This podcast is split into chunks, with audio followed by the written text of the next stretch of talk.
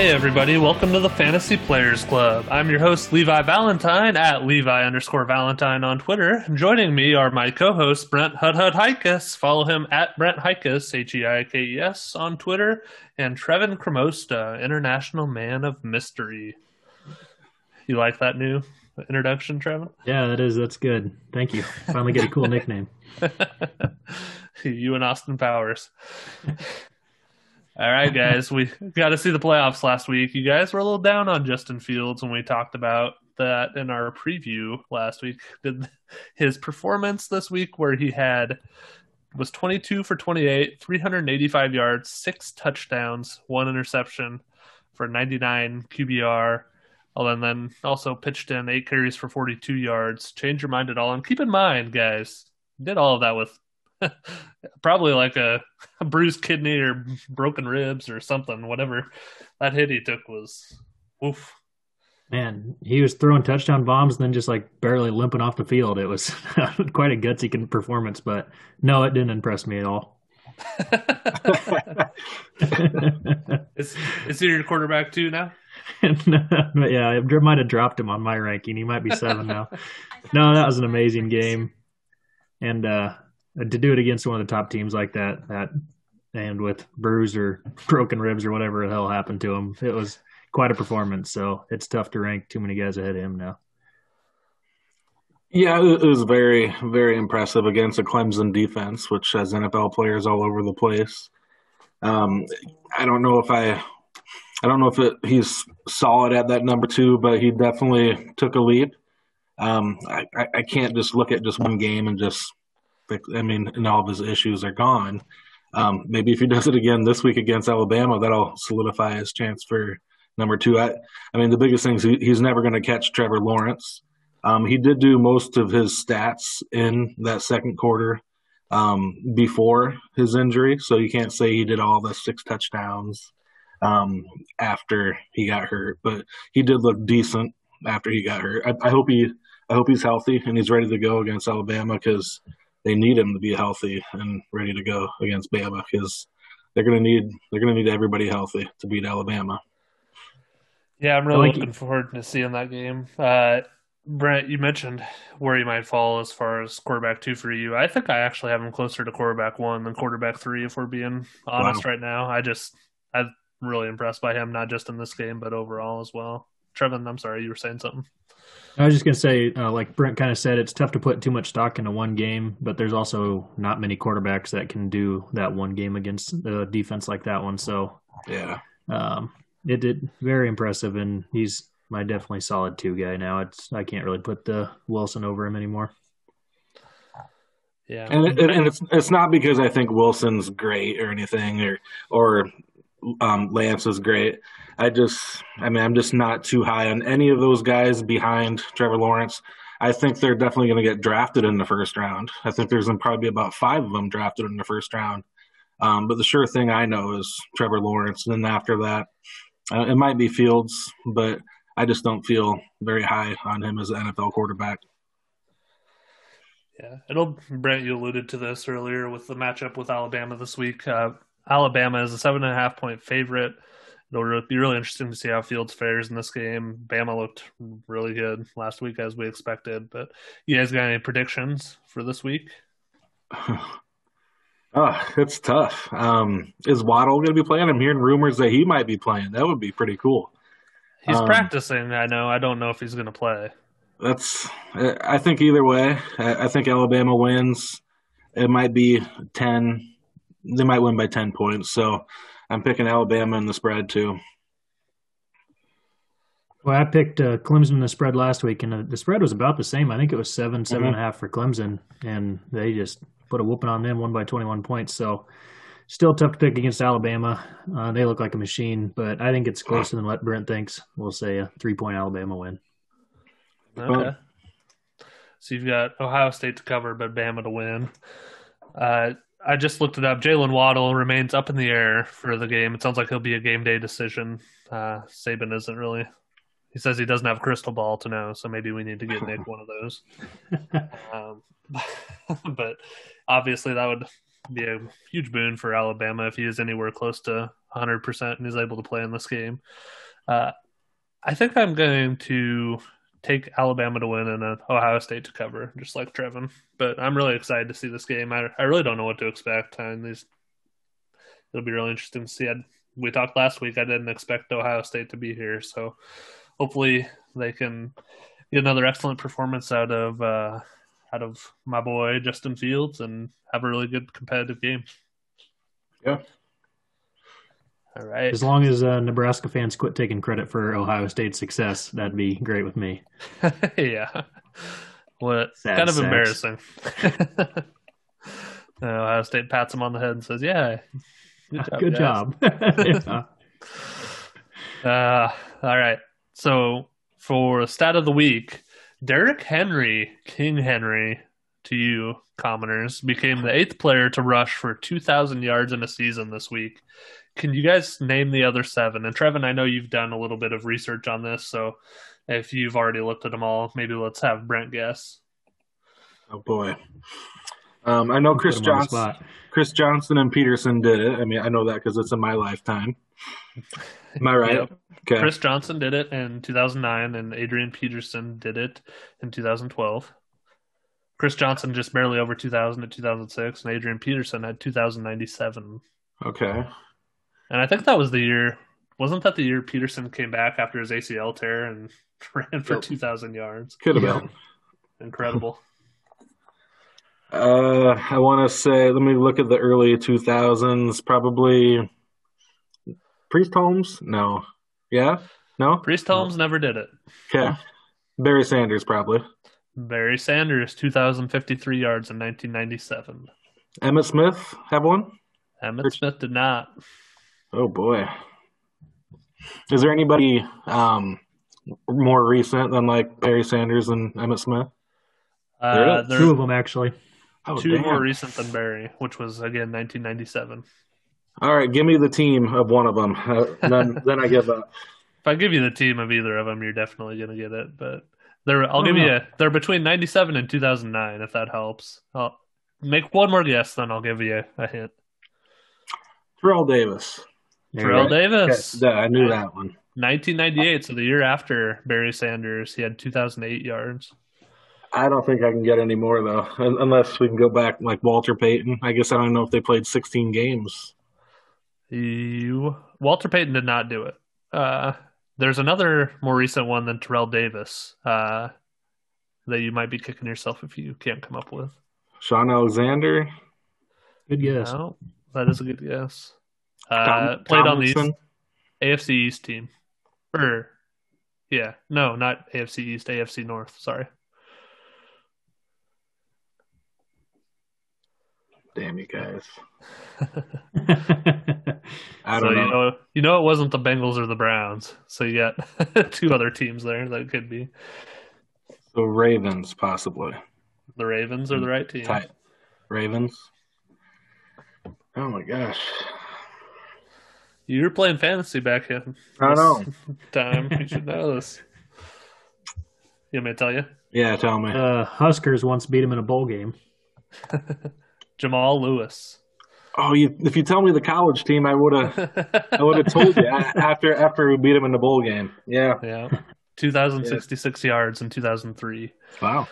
And then the two other ones are pretty old. One was in 1973 and the other was in 1984. Any guesses you want to throw out there for those? One was in a high court case, very popular court case. The juice. the Yeah. Chiefs First one ever, 1973. in Nice. 14 games. 2003 yards. Impressive. Yeah. Earl Campbell. No. No. 1984 was the other one. Dorsett. Not Dorsett. I don't know. He, Tell me. he wore glasses. Played for the Rams. Oh, Dickerson. yeah. Yeah. Okay. He had 2,105 yards, all time record for a single season. Where the- Trevin, Go ahead. Go ahead. Trevin had some fun facts about Eric Dickerson's season. So yeah, the couple things I found interesting. He's the only player on this list of 2,000 yard rushers that did not get an MVP or the Offensive Player of the Year. Um, every 2,000 yard rusher actually did get Offensive Player of the Year except him. Uh, MVPs are O.J. Simpson, Barry Sanders, Terrell Davis, and Adrian Peterson all won the MVP award when they got their season.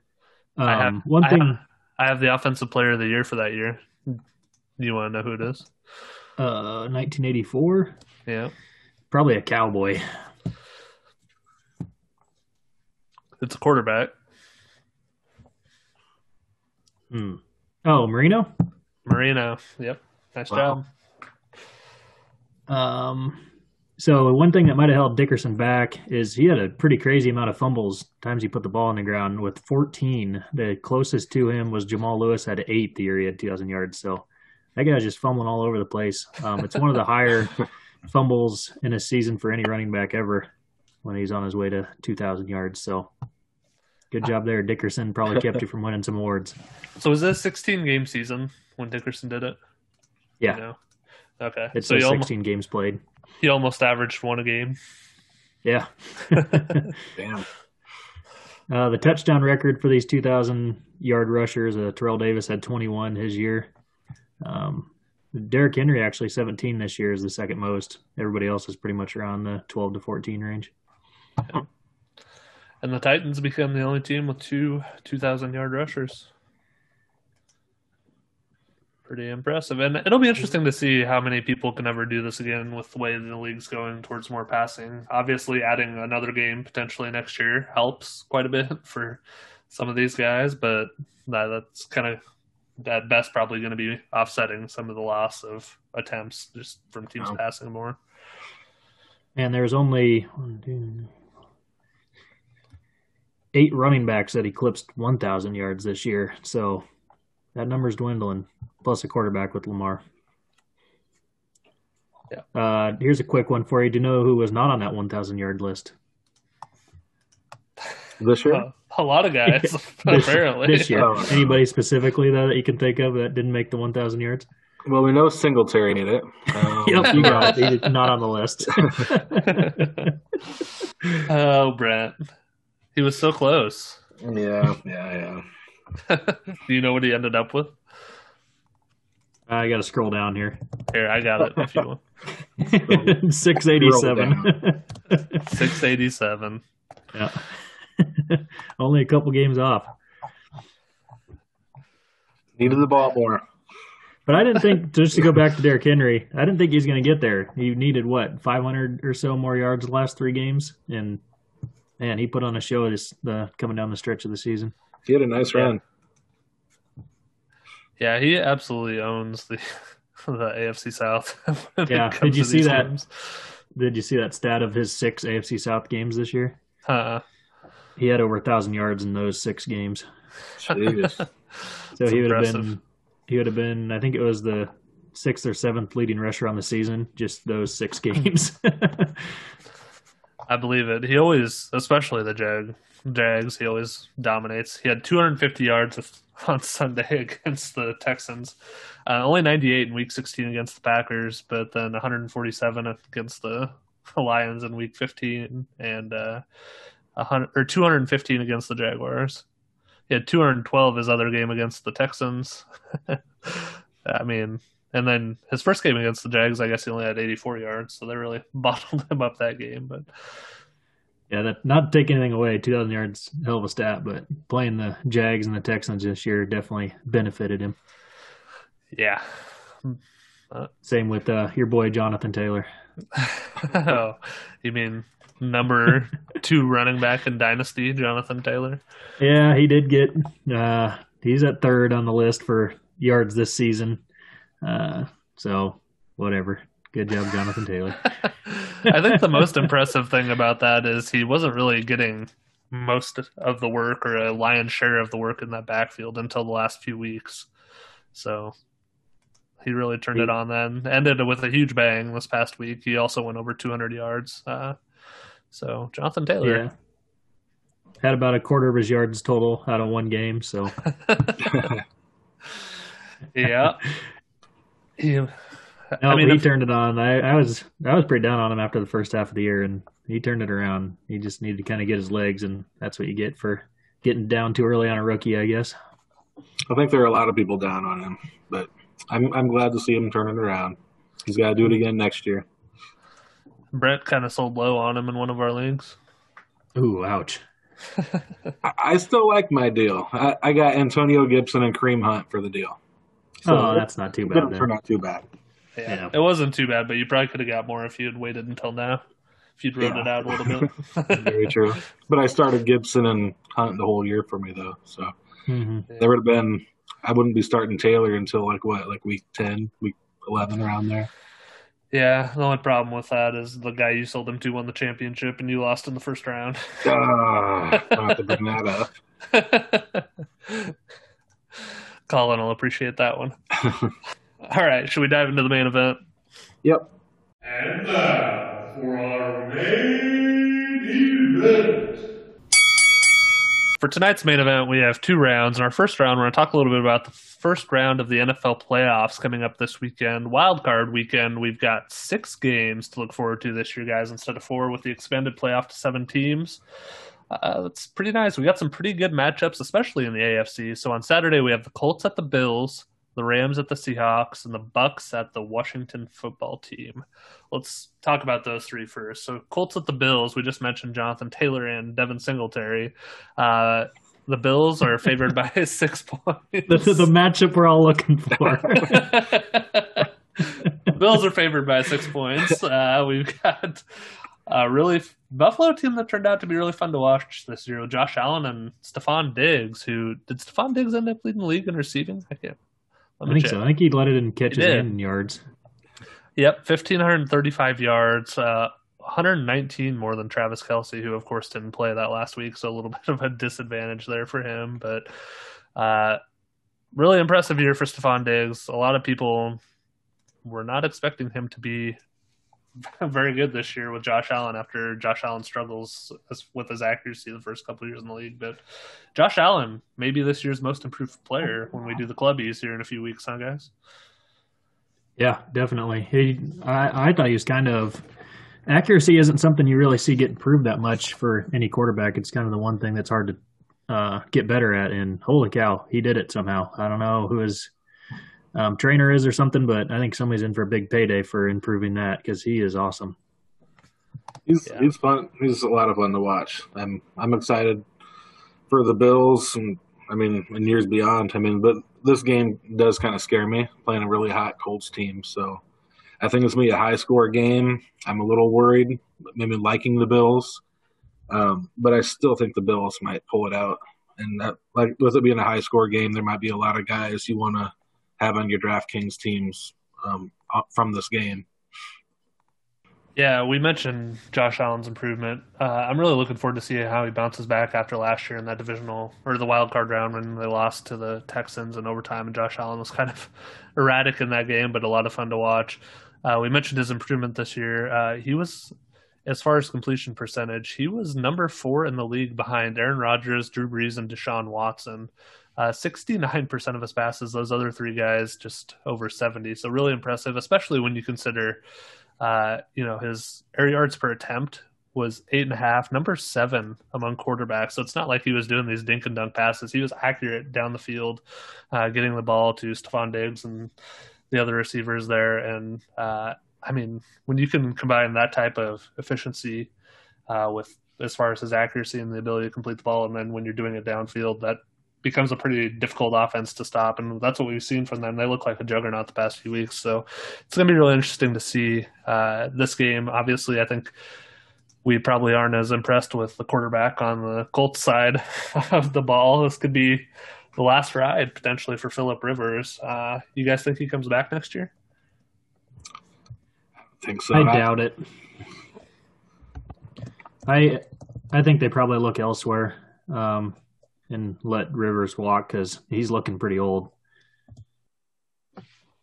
I don't know. What do you guys think? I think he. Uh, I think they move on from Rivers. Yeah, I'm thinking they move on too. It, like we talked about it a couple weeks ago. Um, there's that possibility where Carson Wentz and his old offensive coordinator yeah. might team up again. They could they could be in the running for Wentz or I mean they're I mean that's a pretty attractive place. I mean they have a good running back, good defense, great offensive line, young receivers. if any free agent quarterback wants to go there, I mean, they're going to have their options. So, I mean, they're a good team, and I'm sure if Rivers' body was telling him that it's okay that to play another year, he'd he'd play. But I don't know if the Colts really really want that. So, I'm I'm I'm guessing no, he's not going to come back with the Colts. Yeah, I think that's. Uh, I, I agree with you. I think they're going to be very attractive for any free agent to go that way. Mhm. Um, so I would bet they move on, but he's done good enough this year. Yeah. All right, Trevin, you suggested picking these games against the spread. Uh, do you want to go ahead and continue that? We kind of started already with the Alabama Ohio State game. So here Yeah, sure. we've got the Bills favored by six. What do you think, oh, in Buffalo, I'm going to take the Bills. Right? They they look like a juggernaut right now. I'm picking Colts against the spread, but I'm picking the Bills to win. It'll be a close one. Okay, so we'll just pick against the spread. So you're thinking you're picking Colts. Colts, yeah. Uh, I'll go with the Bills as well. I think they're in a cover here. Uh, for our next game, we've got the Rams at the Seahawks. The Seahawks favored by three and a half in this one. What are you guys going to be watching watching for in this game? I'm going to see if Goff's going to play. Is right now it, he injured his thumb in that uh, two games, week 16, and had surgery on it. And uh, that Wolford played last year and actually won. I would, I would kind of guess they keep going with Wolford. I don't think they'd want to play. Goff hasn't been that great anyway. I don't know if they want to have an injured Goff out there. I heard So- I heard there were um, players talking saying that Goff is slinging it around, looking really good out there. So I'm sure. I mean, it might have been a little over exaggeration um, by the players, um, but even even then, I mean, I think if Goff is, I mean, if he thinks he's ready, I think I think Goff will be out there. Um, but in the end, these are two really good defenses, and they've been playing really good defense as of late too. Um, so it's going to be a low scoring game. Um, I'm guessing Goff will be back, but I'm thinking like Seahawks in, in a low score, close game. They might these two teams might not get over 30 points for the over under. Yeah, you mentioned two really good defenses, Brent. It's incredible. The Seahawks were one of the worst defenses in the league at the beginning of this year, and then they traded for Yeah. Jamal Adams, and they've really improved since then, which they've needed to because their offense has really slowed down. Everybody was on the let Russ cook bandwagon, and they were doing it at the beginning of the year, but he has really cooled down a lot uh, towards the end of the year. So uh, it'll be interesting to see. It's hard for me to bet when I when it comes to playoff time. I put a lot of weight on having a good quarterback and especially a good experienced quarterback like Russell Wilson, who's been there and done it time and time again. So I think I'm going to go with the Seahawks to cover this time. Yeah, and uh, Cooper Kupp's also coming back from COVID. Uh, he's been out in the last week or two. Um, and yeah, the Seahawks defense is actually only allowing 16 points a game the final eight games. So I'm going with the quarterback to cover with Wilson. I'm not going to pick the Rams and if they're throwing Wolford out there.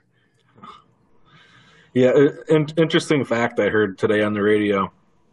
In the last 105 passes for Russell Wilson, he's thrown one touchdown, and I mean that's crazy hearing that from seeing his fantasy scores from the last couple years.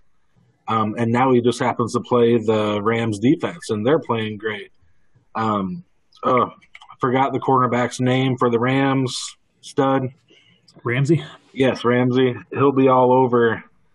He'll be all over um, DK Metcalf. So I- think if there's anybody, a receiver that's going to have to step it up, it's going to be have to have to be Lockett. I think he does. I think the Seahawks win the game, and I think they cover in a low right. Score Here's a quick stat for you with Ramsey. Ever since the Rams got Ramsey, they've played the Seahawks three times, and DK Metcalf and Tyler Lockett, neither one of them have gotten the end zone those three games. Wow. That is quite a stat. Who'd you pick there? Did I miss it, Brent? Seahawks. We're all Oh, on the Seahawks. Seahawks to cover. Oh, So- so. if you are using our advice out there, I'd go heavy on the Rams. not the bad, not bad advice, probably. and as always, bet responsibly. Uh, we'll move on to the Bucks at the Washington football team. The Bucks, big favorites here, guys. Eight and a half against the Washington football team. They got into the playoffs on that controversial Monday night football game where the Eagles pretty much handed it to them. First of all, let's talk. How'd you guys feel about that? I didn't like it. I, I mean, it looks it looked like they were truly tanking. Um, I mean, I, I, hated it. I mean, it was that just doesn't seem right. Um, if I was the Giants, I'd be pissed. Yes, they only won six games. Yes, they need to win more, but dang, I mean, the the football team only won seven. I mean, they gotta they gotta go. So I don't know. I I wasn't a fan of it. Trevin, what do you think of it? I agree. I don't. I'm not really on the Giants side at all. Like you got to win more than six games. If you want to make the playoffs. Sorry, but just for on a competitive side, it's pretty stupid to have a team out there look like they're not actively trying to win a game. That offsides penalty on that fourth down was one of the crazier things I've ever seen at the end of the game to give the other team a first down on nothing. So, yeah, I don't feel sorry for the Giants at all, but I I don't like seeing uh, putting that out there. It is funny that that's the game they flex though for the big Sunday night spectacular, and that's what they ended up giving NBC. Yeah, I think this was a case of it being more form over substance because teams yeah. like the Chiefs this week hold all their best players out because they're not playing for anything. The Eagles pretty much could have done the same thing. They could have said, "We've seen enough from Jalen Hurts. We're just going to rest him the entire game." I think if they had done that, and announced yeah, it ahead of time, they would be subject to far less scrutiny than what they ended up being. And I guess that's the acceptable way to tank if you're yeah. going to do it versus putting your third string quarterback in halfway through the third quarter or whatever it was. So I think if it hadn't been so visible and so obvious in game, they probably would have gotten a lot less flack, and that's probably a lesson learned for their organization. yeah. If you're going to lose a game on purpose, make it look a little prettier. And they, they said they won the C. Sudfeld, they won To, Yeah. I mean, he's been there. He's been at Philadelphia for like four, maybe five years, and he's actually played and he's actually had some big snaps in his career too. So I don't yeah. understand what else they needed to see from that guy. That was yes. a terrible lie. yeah, he's was. like 28 years old. Yeah. we would need to evaluate this 28 year old third stringer instead of our rookie that we drafted in the second round. Yeah. So yeah, get better at lying if you're gonna do this or at tanking. But okay, let's move on to the Seahawks or to the Washington football team and the Bucks. Uh, I think I'm going to go with Washington football team to cover here, but I'd probably like the Bucks to win still. Eight and a half is quite a bit, and the Washington football team defense has been pretty solid lately. I think uh, it was Bruce Arians who had a quote this week that said, "We're not playing a seven and nine team. We're playing a four and one or five and one or whatever they are with Alex Smith under at quarterback team." Washington's been really good with Smith, and uh, I think that I would probably bet on them to cover but not win, just based on how good they've been with him. And Alex Smith isn't Dwayne Haskins. He's not going to make the big mistake to cost his team the game. He's going to keep it competitive and check it down when he needs to to J.D. McKissic 15 times, all of that. So uh, that's my pick for this one. I want to uh, go ahead, I, Brent. Go ahead. I, I want to say Tampa Bay easy. Um, but if that Washington defensive line, especially Chase Young can get to Tom Brady. We've seen Tom Brady this year when he gets flustered, when he gets when he gets um, mixed up a little bit with getting a rush on him. Um, so look out for the upset. But I do think Arians and the Tampa Bay offense will be prepared for that defensive line, and I think the Buccaneers win easy and they cover. But if if, if they can't stop that defensive line, it's Washington's going to win the game in a yeah. in a big in a big upset. And the Buccaneers got a really lucky break, as did fantasy owners and especially Dynasty last week. Mike Evans had a non contact knee injury that looked like it could be season ending and potentially make him miss part or all of next year. Luckily, it sounds like there was no structural damage and he has a chance to play this week potentially. But boy, it was nerve wracking for fantasy owners and Bucks fans alike uh, for a couple hours there until they got that uh, scan and figured out that there was no damage. Trevin, what you got in this game? Uh, I don't want to, but I'm going to agree with you. I think we're agreeing on too much stuff, but I think the football team covers because that defensive line looks really good. And it's easy to say this and a lot harder to do. Where they've always said Tom Brady, if you can get pressure on him using just your defensive line without blitzers, I mean that's the key to any game, but it, especially Tom Brady. That's how the Giants beat him twice. Um, that's how you take him down. And the Washington football team's defensive line looks elite at this point, and the whole defense is pretty good as a whole. But they, I think they're going to put pressure on him, and I think they're going to keep it close enough to cover. Um, but the Bucks still find a way because they got more talent everywhere else. So, give me the football team to cover. And that's what you said too, right, Brent? So I actually said the Bucks because Oh, I think I, I think they'll figure out figure out a way, and I, I do think they'll eventually pull away late. Um, but it, it, I mean, they could very well win the game if the def, if the if that defensive line can get to Brady.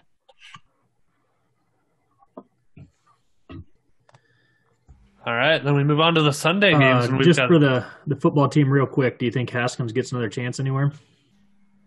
yes. Do you? I don't know if he'll be a starter, but I think he'll get signed somewhere. Probably get signed, but I think I'll be see him play again. As in like the pre. Wait, is there? Are we going to have a preseason? Did they say that? Is is that still No. What's going about on? next year? Is there If- preseason next year? Are I've- are we assuming COVID is no longer a factor at that point? Because then I think there is. No, I think Brent's just asking if they've announced anything. Well, but- yeah, I, I I knew they announced the 17th game, but I thought they were gonna when they announced that there'll be no preseason. Uh, I thought on what I read that they may take away a preseason game, but I think Okay. there'll still be some sort of Yeah. All right, maybe so one or two. so to answer your question, we'll see Dwayne Haskins playing the preseason again. I don't think he'll ever play a meaningful snap in, in an NFL game. So I saw the other day there's actually been only four or five total quarterbacks selected in the first round who got cut by their the team that drafted them. You know who that would be? Johnny There's Manziel. two. That's one of them. There's two recent ones. Johnny Manziel being one of them. Um, did Ryan Leaf get cut? Uh, even more recent than that. But I don't. I didn't. I think he finished out his contract. Jamarcus Russell. No, come on.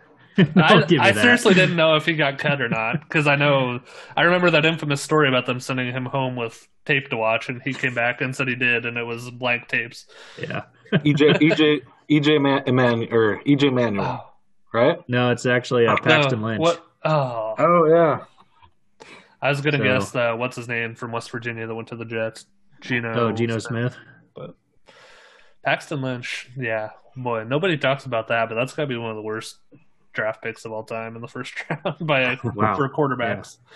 He did not start very many games. Did he even play in very many? These, how many did he so. start in his career? Hey, why don't you look that up while I talk about tee up our Ravens Titans game? Yeah, I'll get All the right. important information. All right. So on Sunday, uh, we've got three matchups as well. First one, Ravens are road favorites by three and a half over the Titans in Nashville. Pretty shocking to see a road favorite in the wild card round. Uh, this, of course, is a rematch of the game last year in the divisional round. Uh, of course, the Titans beat the Patriots in the first round, ending their dynasty, and then they went on the road to Baltimore. Uh, the Baltimore was 14 and 2 last year, if I remember right. Number one seed. so. Titans beat them in Baltimore uh, pretty easily. I think it was 28 to 14 was the final of that one. So this one I'm really intrigued to see because, of course, as a Titans fan, I'm interested, but also just Lamar Jackson uh, did not play well in that game last year, and I'm really interested to see if he rebounds and plays better this year, uh, and if the Ravens as a whole are more prepared for the playoff environment uh, this season than they were a year ago when they played so well all year long and then just got bounced in the first round. What do you expect out of this game, Brent? I, th- I think it's going to be a really good game. One of the better games of the weekend. I think there's going to be a lot of rushing yards. These are two pretty hot teams, too. Um, it, Lamar Jackson needs to win this game, I, I feel. Otherwise, he's going to be labeled as like like a playoff choker. Like you know how they always like, here's regular season Lamar Jackson, here's playoff Lamar Jackson. If he loses this game and doesn't play very good, he'll probably get that label. Um, I think he has a really good opportunity to um, um, to win this game. I don't think he will, though. I think the Titans are going to win. Um, Levi, you and your Titans are going to ride into the second round. All right. So not only covering for the Titans, you Yep. got them winning outright. Yep. All right, Trevin, hit us with your Paxton Lynch stat, and then give us your pick for this game. So Paxton Lynch uh, played in five games in his NFL career, started four of them. That was 2016, two games he started, 2017, two games he started, and was cut after that. Finished a career with uh, four touchdowns, four interceptions, and 792 total yards. this is the craziest stat, though, is six foot seven. I forgot he was that tall. So that's John Yeah. John Elway's guy. Yeah.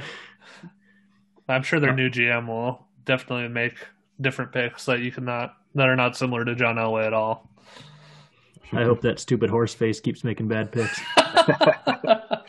Stupid horse face. All right, who you got in Ravens Titans, Trevin? I think the Ravens, uh, Titans, they're definitely hot, but their defense is still bad. And uh, the Ravens are really coming on strong. They uh, they had that lull in the middle of the season, but it seems like that was around the same time they had their COVID outbreak, and it's just hitting different guys differently. And I think they're back to kind of full strength. So I picked the Ravens to cover here. All right, three and a half point favorites on the road, and Trevin's going to cover. I'm going to take the Titans to cover. Uh, I think this is going to be a really close game. Uh, I could easily see the Ravens winning by like three. They are Mhm. incredibly hot, like you mentioned, Trevin, and the Titans' defense is pretty bad. Uh, if the Titans win this one somehow, I don't expect them to win the next week, but uh, we will see. It's just one of those where I think it'll be really interesting to see how it plays out because obviously both teams want to run the ball. Uh, and both teams have the ability to do it really well. So it's tractor Cedo season. I'm at least going to pick the Titans to cover, if not win outright. Uh, how you feeling about your uh, Pro Bowl kicker? Gostkowski's back, baby. yeah, just in time to screw the whole thing up. That's probably what the difference will be. They'll have a field goal to tie it, and Oh, man. miss it, and the Ravens will win. Trevin, you just jinxed it. What's going to happen now? oh man, I want a doink situation so bad. I've been cussing that guy since week one. I think. I just, whatever turns out, I just hope it comes down to him. I don't really hope for him. To, I don't care if he makes it or misses it. I just hope it comes down to him at the end. I mean, they already had to have a doink from the other kicker last week, so it doesn't matter which morons in there. They're probably going to find a way to screw it up. That guy got lucky last week. All I just want to see him lining up a forty yarder and just to see what, how you're reacting to it with one second left to kick yeah, it for the win. it'll probably be like a 30 yarder, and they'll somehow miss it. Or like an extra point to tie Yeah. it. All right, let's move on. Bears at Saints. Uh, speaking of doinks, we got the Bears coming off the double doink, of course, infamously, and now we've got the Saints favored by 10 at home in New Orleans. Uh, Drew Brees is back. Pretty good so far. So, who you got in this game, Trevor? Oh man, the Saints. I can't. I can't pick a playoff game with uh, uh, good God, Trubisky. I just can't ride with that guy if I'm actually going to put some money down on a game. He has looked decent though, but if I'm going to pick a side, I'm going with the Saints. Um, what do you think they do with Trubisky? Do you think he gets a chance to come back with the Bears? I didn't think there's any way in hell at the start of the season, but he's being decent now. He, he might have played himself another year. I don't, It seems they seem intent on running it back with the way they've handled the end of the year, and I mean he hasn't been great, but he hasn't been bad since they started him again. I mean on the year he's got 16 touchdowns to only eight interceptions, so that's a lot better than it was looking like it was going to be the first few weeks when he was starting. Uh, when he had six touchdowns to three interceptions, I guess about the same ratio, but I don't know when he's come back, he's passed for. He hasn't passed for 300 yards in any games this year but he's been, you know, upper 200s at least most of the games. And Nick Foles look absolutely terrible. They traded for that awful contract. I haven't looked at their cap situations. I don't know if they have the money to go out and get anybody, and they're not going to be in a draft position uh, to draft a quarterback, at least not a high caliber one, uh, with where they're going to be in the back half of the first round. And I don't think, or is this still a year the Raiders have their pick, Trevin? Nope, they're done with it. Okay. And I don't think that they're very likely to use. I think they're more likely to bring Mitch back than they are to try to move up in the draft to get a quarterback at this point. I mean, they're in the playoffs. I don't know. They're eight and eight. I think you've seen what Trubisky can get.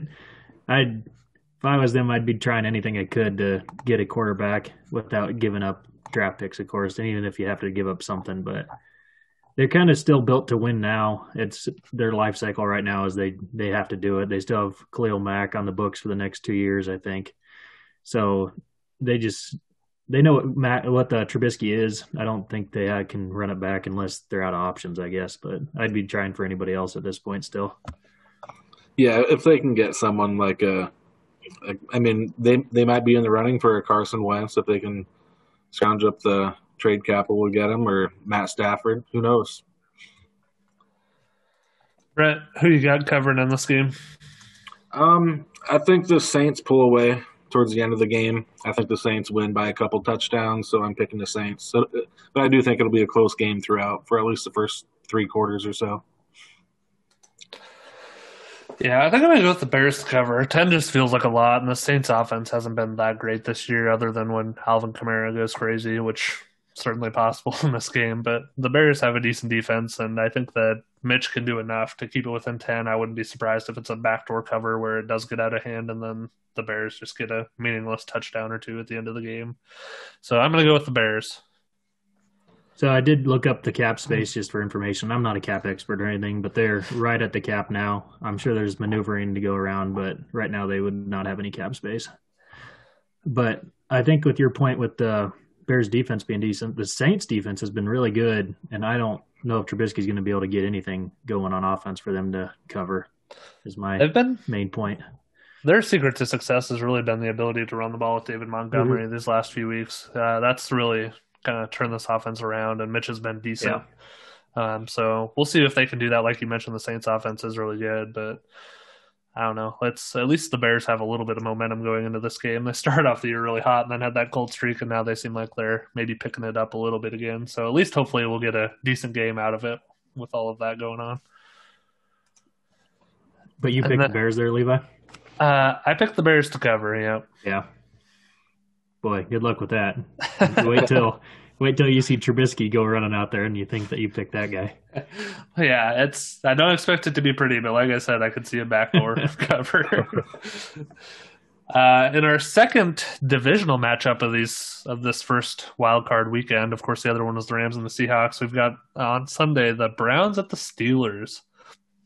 This one could be really interesting, guys. The Steelers haven't played that well down the stretch. They did end on a pretty decent note last week with their backups, but uh, the Steelers are six point favorites uh, hosting the Browns. Who you got, Trevin? Yeah, it just it sucks they're going forward with this game right now.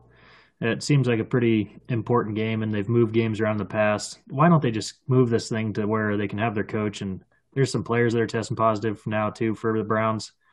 Man, I wish they just moved us to Tuesday, Monday or Tuesday if it was possible to get everybody there for the Browns coming to the playoffs for the first time, and all of a sudden they've got I think three coaches out right now, including their head coach.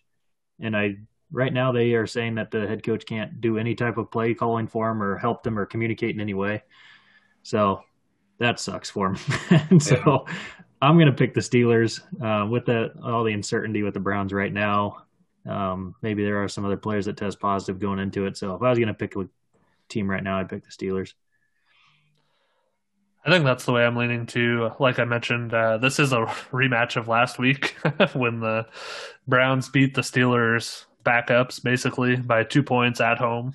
Uh, and so with the Steelers at full strength and with the Browns having all the issues you mentioned, Trevin, and potentially their coach not even being available uh, to be on the field during this game and coach, uh, I think the Steelers can cover six points. Feels like quite a bit, but uh, we saw what happened last week, and that was when the Steelers had nothing to play for and the Browns had everything to play for.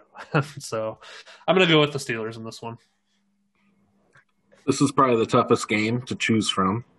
Um, kind of the reason why Trevin already explained. Um, I think the Steelers win. Um, they probably win by six. so I'll pick the Steelers. I, I, think they end up. I can see the Steelers stopping the run, and then I see Big Ben with his experience throwing a late touchdown to Diontae Johnson, and they'll win by about 10, 14, around there maybe. We'll so we're see. all on we're all on the Steelers to cover them. Yeah, it'll be a close game throughout though. yeah, this will be a fun way to track our progress throughout the playoffs, guys. I'm looking forward to it. That is Uh, one thing. Uh, this is pretty cool this year that they expanded the playoffs and have these six games, and you can watch all or three of them Saturday, three of them Sunday. They're just all day football. So try not to get in trouble with your wives this weekend, gentlemen, because it's going to be a, lot of football on TV. Wild card weekend was wild card weekend was. right, let's move on to our pick to click competition. And so this week we're doing someone from either Saturday or Sunday who will score 20 points and cost 5,000 or less on DraftKings. Uh, scoreboard on the season, Brent still maintains a two to one lead over me, and Trevin has zero. Uh, last week, uh, my pick again led all of our picks in points, but did not reach that 20 point threshold. Nyheim Hines had 12.7 points. Brent, your guy finished in second. Michael Gallup had 8.9, and Trevin brought up the rear with Jamison Crowder at 7.1 points. This week, uh, who you guys got? Uh, I went ahead and picked J.D. McKissic. He is at forty nine hundred dollars on DraftKings. He's had over twenty points two of the last three weeks, and I think Alex Smith keeps it pretty conservative here. I don't see him all of a sudden starting to launch him downfield in the playoffs against the Buccaneers. So I think he's going to catch a lot of drop offs, and that PPR is going to help me with uh, J.D. McKissic gets over twenty points again. I like that one. I almost went with his teammate, actually, uh, Logan Thomas, who I think has been a big part of that offense and could have a pretty big role in that game. But I, McKissic's a good pick, too.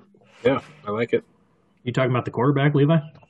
yeah, the quarterback playing tight end. The, ta- the, the black Taysom Hill. a lot of people are saying that. Brent is just silent. He can't pass like Taysom Hill. I bet he could uncork one if they let him. Who's older? He is. Uh, Logan Thomas is 29. He turns 30 this offseason. I don't know how. Is Taysom Hill 30 already? I think he's thirty. Yeah. Man, they're like two peas in a pod, Brent. They are. Except one's a better tight end.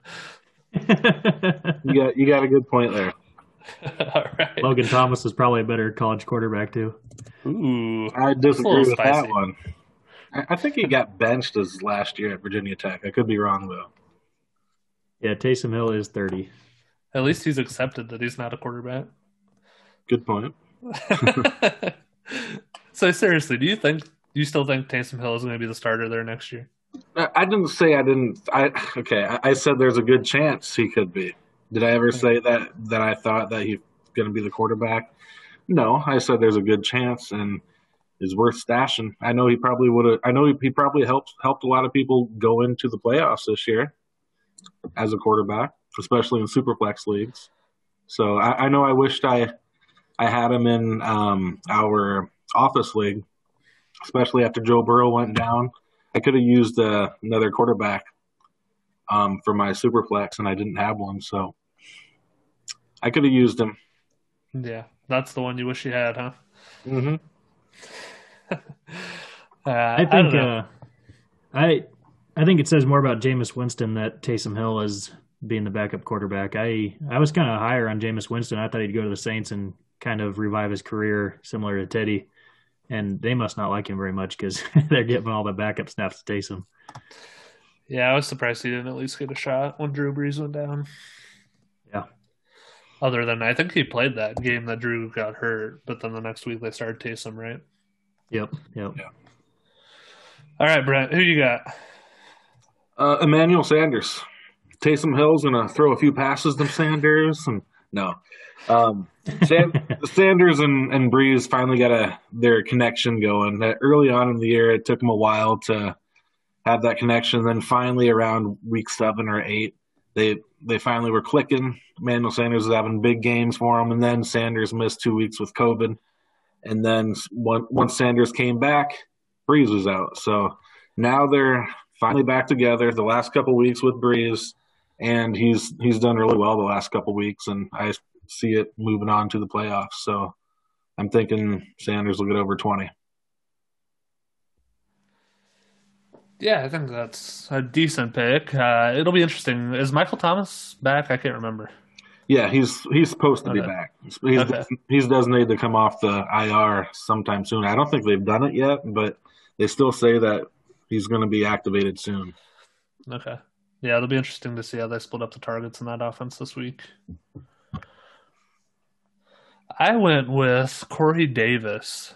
So I- I'm kind of thinking this Titans Ravens game could turn into a little bit of shootout. Trevin, you mentioned how bad the Titans defense is, and or and I think that means their offense is probably going to have to pass a little more than they would Yeah. ideally like. And I expect the Ravens to try and do everything they can to take away AJ Brown, who's the clear best receiver in this offense, which should give Corey Davis plenty of opportunity. He's shown the ability to capitalize on that at times this year. Uh, he's had some pretty strong games. Um, when you look at his game log, he's had uh, let's see here, uh, 24 points in Week 15 against Detroit. He had 38 against Cleveland, 19 against Baltimore when they played at Baltimore in Week 11, uh, 29 against Cincinnati. So I mean. 15 at Pittsburgh. So he's shown the ability to get up there in that range, including that prior game against Baltimore. And I think he could be up there again this week, especially if they end up passing quite a bit. Nope, I think that's a fine pick. Yeah, there's a, there's a good chance that all three of us could do really well this week and get a point. So I like all of our picks. Yeah, this is one of our last chances to catch up to you, Brent. So we got to make them count. So to go back to the Taysom Hill Logan Thomas discussion, uh, it's it's a little hard to compare since Taysom Hill had the five years in college and had four or five season-ending injuries. I think almost every year he got a season-ending injury. Um, but Logan Thomas, it looks like he did play. I don't think he ever got benched because he's credited with 13 games started as a senior. But 9,000 yards passing in his career to 7,000 passing for Taysom, and the touchdown to interception for Taysom 43-31. Logan 52-39. So they're actually pretty even college careers. So wow. back back to your regularly scheduled programming. That was our Taysom Hill update for the week. so you're saying Presented my, by Kincaidor, Taysom Hill, our Taysom Hill take of the week. oh man, good stuff. All right, so before we go, we got to grade the trade. Uh, Brent, uh, you wanted me to throw this one out, so I'll let you guys uh, grade it since it's my trade. I gave up Christian McCaffrey uh, this week in a Devy league. I gave up Christian McCaffrey, Tyler Johnson, a second round pick, a third round pick, and two eighth round picks, and those are in a Devy draft, which is the pool is depleted already since it's been the league's been around for a couple years. So, uh, in the for a little context, the second round pick is the last pick of the second round, and the third one's like halfway through the third round. So later picks uh, in those rounds, and then I received J.K. Dobbins, uh, Gus Edwards, who could potentially be his backup next year if he stays in Baltimore, uh, Cam Akers, Denzel Mims, and a seventh round pick in that same Devy draft. Uh, so, what do you guys think? How'd I do? I think you did really good. I do. Um, like you said, the the the draft picks that you gave up, they're um, not. Um, I mean, it's not like a regular dynasty draft. It's it's a Debbie draft. It's it's really picked through the the players are. So you can't really look at the draft picks too much on this. But Christian McCaffrey, you guys know how I feel about running backs as they get older, around 25, 26 years old. Um, you got two young guys, J.K. Dobbins and Cam Akers, who could give you a very good couple years, and they can. These guys could be your starters at running back for the next two or three years. And you got um, Dobbins backup with with Edwards and Denzel Mims is a nice throw in too because he could end up being a stud. So I I definitely give you trade an A. If I can give you A plus, I'll give you an A plus too. So A plus. Congrats. Teacher Brent gives me an A plus. I like that. you got an A plus for me too, Trevor? I do. I didn't realize when you kind of laid it out for us, you didn't tell us that you gave away those uh, the second and third round picks too. So I thought you really came away with it, really stole it here. But you did the other guy. I don't think it's terrible for the other guy, but I think you came out on top. I think uh, it's trusted tough, tough to trust McCaffrey going forward um, with his age getting a little bit up there, and this will barely, barely, basically a lost season this year. So I think you got out at the right time, and you really uh, you had some good young guys in return. So I think you came out on top. I don't know what the grade would be, I guess, but we'll give you give you a B. a B. Yeah. McCaffrey's not that old. He's only 24. He'll turn 25 in June, so he's still right there in the prime. Uh, and certainly this year, if he stays healthy, I could see it being pretty even. But yeah, get, get a couple years on both those running backs, which helps. Mm-hmm. Sure, but how many? I mean, how many more years do you think McCaffrey has left as being I- a bell cow? Just look at the ages of the guys doing it this year. I think he ages fairly well for running back. He has had a big workload, especially last year, which could have been something that contributed to his injuries this year. But I think his ability as a receiver out of the backfield is going to allow him to stick around and be a viable fantasy asset for a lot longer than a back like Derrick Henry, who does nothing in the receiving game. Yeah. And thinking about that too, I think the Panthers, it, it would help them if they got a running back to take some of the load off of McCaffrey too. So I think they're, I mean, it, it might be already be this next year where you might see that, that change um, where, where he's no longer a bell cow. Or at least where he gets maybe like 60% of the opportunity Yeah. instead of 90 or whatever it was he had Yeah. last year. It's just a huge number. You think they bring back Mike Davis for that role, or you think they take That's- pick up somebody else in the draft or free agency? That's a possibility. It might be Davis, and they might draft someone third, fourth round. Um, maybe they'll let Davis in that third rounder duke it out for that backup job. Um, but yeah, that'll be interesting to see who who who that backup guy will be for the Panthers. Certainly one of the best handcuffs to own, as we saw from Mike Davis this year, is whoever is the second option in that Carolina backfield. All right, well, thanks for the grades, guys. Let's do a quick beer check before we go. I have one I got for Christmas here, uh, kind of a bigger bottle, uh, a pint and six fluid ounces here. So uh, it's oh, a big Magnum Magnum bottle. Magnum bottle. Trojan sponsor us.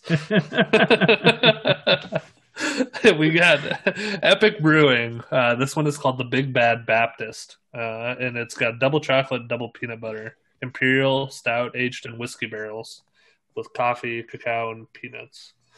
So it's Probably pretty. got a pretty high alcohol content, doesn't it? Uh, let's see here. What do we have? Eleven point six. Yeah. That's what that Wow. Says. Better just have one of those. a pint and six ounces, and you're tipsy. I think is why they do that size bottle. Uh, it's it's pretty solid. I'll give it a eight three. wow. I've also got a dark one tonight. I've got Infusion, uh, Omaha Brewing Place here, and it's a Max's Addiction Toffee Bar Milk Stout. So it's also really dark, and uh, I like it a lot though. It's got a pretty cool Hypno can. Nice. Uh, feel like I'm that's in cool. the seventies looking at that can. yeah, so I, I like it. I'm gonna give it an eight five. Nice. I love stouts. Yeah. Brent, what kind of Stella are you drinking tonight? I'm drinking purified drinking water from Hy-Vee. I'm, I'm just taking a break from from alcohol tonight, so I give this a ten though. Love water. a ten for Love water. water. Are you the water boy? Adam Sandler would be proud. Yes, he would. Thanks for being part of the Fantasy Players Club, everybody. We'll have a new episode for you next week. Until then, on behalf of Brent Hud Hud Heikes and Trevin Cremosta, International Man of Mystery, this is Levi Valentine wishing you good luck. If you're playing some DFS or something, or playoff leagues, some people do those. Good luck this week. Wild card weekend. Enjoy. Only, let's see, we had divisional conference and Super Bowl left, so four more weeks of football, guys. Enjoy it while it's here. Yeah. Thank- See ya. thanks, Levi, the Bean Dad Valentine.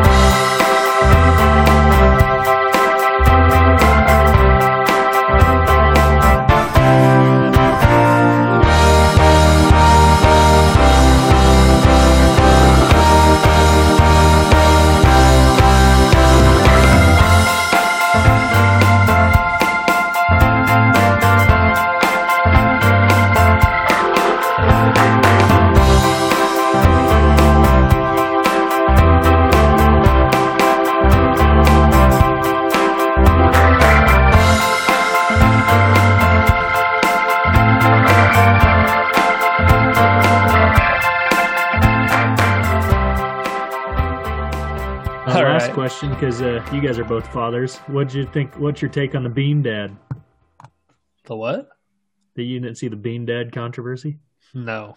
I No, don't No, know. we're just gonna have to cut this then. Never mind. well, it can go in the outtakes. You want to explain the bean dad? I can't believe you didn't see it. It was the big fuss on Twitter. There's Well, you- guy. He's like a he's he probably exaggerated the story, but he had a Twitter thread of it was like on Sunday he was tweeting that he gave his his daughter was hungry. I think his daughter was six years old, and he goes, "Why don't you eat some beans?" And she brings him back a can of beans, and then she goes, well, "I can't eat it. It's a can. How do you open it?" And the dad said, "You got to use that can opener." And He gave her the can opener, and she kept saying that she's hungry and wants to eat it and he kept saying you have to figure out how to open it yourself and he said in the twitter thread it was a long twitter thread but he went on for uh, he said six hours she couldn't figure it out and he wouldn't tell her how to figure it out and he kept asking her and she finally figured it out and she got to eat beans so then that all blew up on is this bad parenting and all this type of stuff Yeah. but kind So, so what was your question going to be about this? what you what was your feelings on the bean dad um, was it uh if if his story i would think he probably exaggerated but your what's your parenting thought on was he a good parent Just by making her take six hours to open the beans so she could eat them? yes yeah and not showing her how to use the can opener. If it really took, did he feed her something else in the six hours? Did he say? No. It Just she was hungry and he made her wait six hours until she could figure out how to open the beans. Yes. Again, this is probably he was probably just trying. He thought it would be funny for Twitter. I doubt it really took that long, but it ended up getting him in quite a bit of trouble. Actually, If it actually took six hours, I think that's a little cruel. But I think that, like, if you, what I probably would have done is if I had that idea to make them figure it out themselves, fed them something else after it, I don't know, 30 minutes or whatever, and then let them keep trying to figure it out after they're done eating, just to see how long it would take.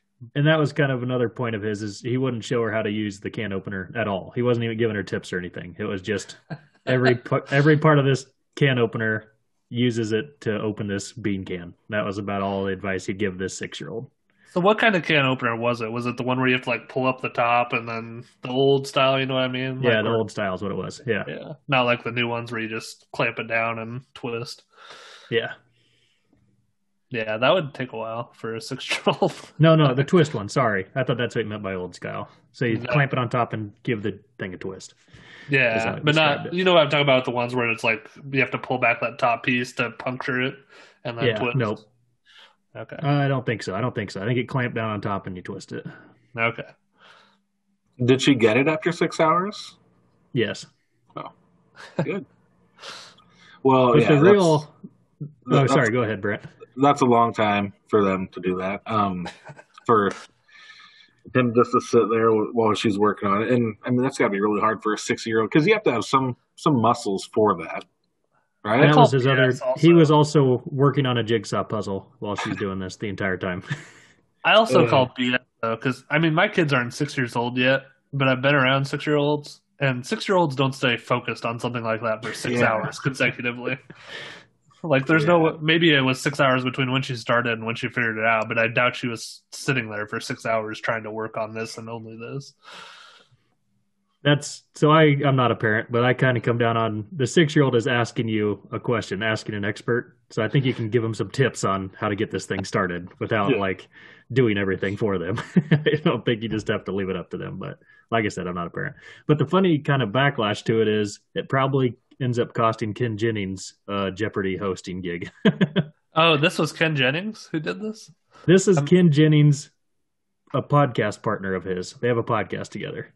Oh, And so there's some backlash to this six hour deal. Ken Jennings said, This guy's not bad. He's probably just playing it up for Twitter.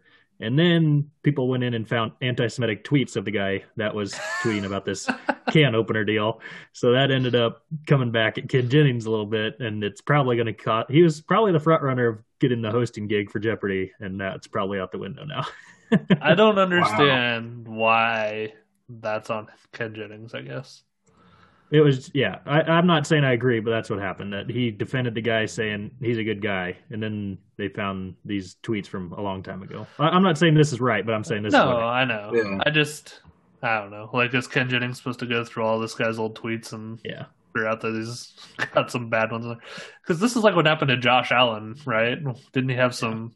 And I, they might have even been rap lyrics or something, but some questionable posts. I don't remember if he had the N word in there or not, but Yeah, this then- is why you uh, keep your Twitter account private. or delete all your old posts that you yes, that could be too. questionable. or just never tweet. That's probably the best solution. There you go. That's probably the best. That's the best right there. But like Josh Allen, everybody kind of got over it, and granted, it probably helps that he was a kid when it happened versus this guy who apparently was an adult. But Well, and he's also. It's not like these were terrible. They're and they're from like 2011, and also I looked into it more, and they're pretty taken pretty much out of context. This stuff he tweeted, like it was a tweet to his friend that was obviously a joke. Like he still shouldn't have said it, but it wasn't like he's just spewing anti-Semitism stuff. like that's the thing. It's, it's there's usually some context, and it's usually not that they're just saying that randomly. But well, just like the Anyway. Josh Allen thing, if it's lines out of a rap song or whatever, ten years later, when you just see that tweet with no context and have no Yeah. idea what the song is, mm, of Yeah. course it's gonna sound bad. But yeah, probably the best thing is just don't tweet. I agree. Yeah. there you go. There's your there's the Bean Dad update of the week. Oh, boy, mm, listeners are in for a treat in the outtakes. You're welcome. You're so welcome. I can't believe you guys didn't see it. It was like blowing up on Twitter all of Sunday, and it was. It really was one of those things that made me question my Twitter use. It's like there's all this stuff about Bean Dad, so then I had to research Bean Dad and find this stupid Twitter thread, and then go through all this work. I'm like, for what? Like, what was my end point of that? Nothing. I just know what Bean Dad is. That's something I can use. you, you're a content creator. It paid off. yeah. But yeah, I I was Then at a I was at a family Christmas, so I wasn't on Twitter on Sunday really. like without this discussion right now, I never even would have told anybody this information that I spent a half hour of my life investigating. like there was just nothing gained for me. Once you have kids, Trevin, you won't have to worry about that anymore because they'll Or Twitter soak up me. all your time that you would normally use for that. Yeah, let's have some kids. Honey, get over here. Let's have some kids. Uh, we better hang up this Zoom call, so I'm gonna wrap this up now. yeah.